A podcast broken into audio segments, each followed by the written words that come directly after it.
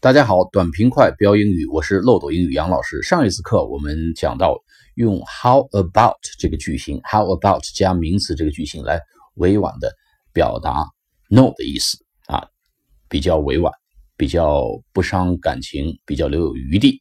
那么今天呢，给大家讲一个词，叫做 No problem 啊。咱们汉语中呢说 No problem，No problem 是没问题。啊，这个翻译都是直接就翻过去，没有问题，no problem。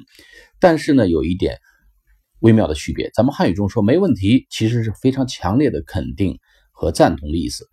那英语中的 no problem，no problem 有一点点的无奈和多少有一点保留。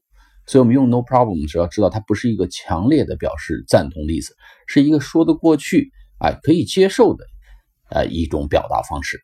比如说，你老板跟你讲，Can I have report today? Can I have your analysis today? 我可以今天拿到你的报告吗？或者我可以今天拿到你的这个分析吗？Analysis, A N A L Y S I S. Can I have your analysis today?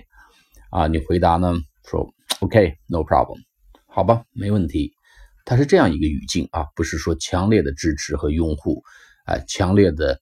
呃，愿意去做这个事情，说可以接受啊，我有一点点无奈，所以他表达的是一点中性，甚至有点点偏 negative 啊，偏偏负面的这么一种情绪啊，所以 no problem 可以用作来有一点保留的呃同意的回复方式。Can I have your analysis today? Can I have your analysis today? 我今天可以有你的分析报告吗？可以给我给到我你的分析报告吗？OK，no problem。好的。可以，没问题。好了，我们今天关于 no problem 的用法就讲到这里，我们下一次课再见，拜拜。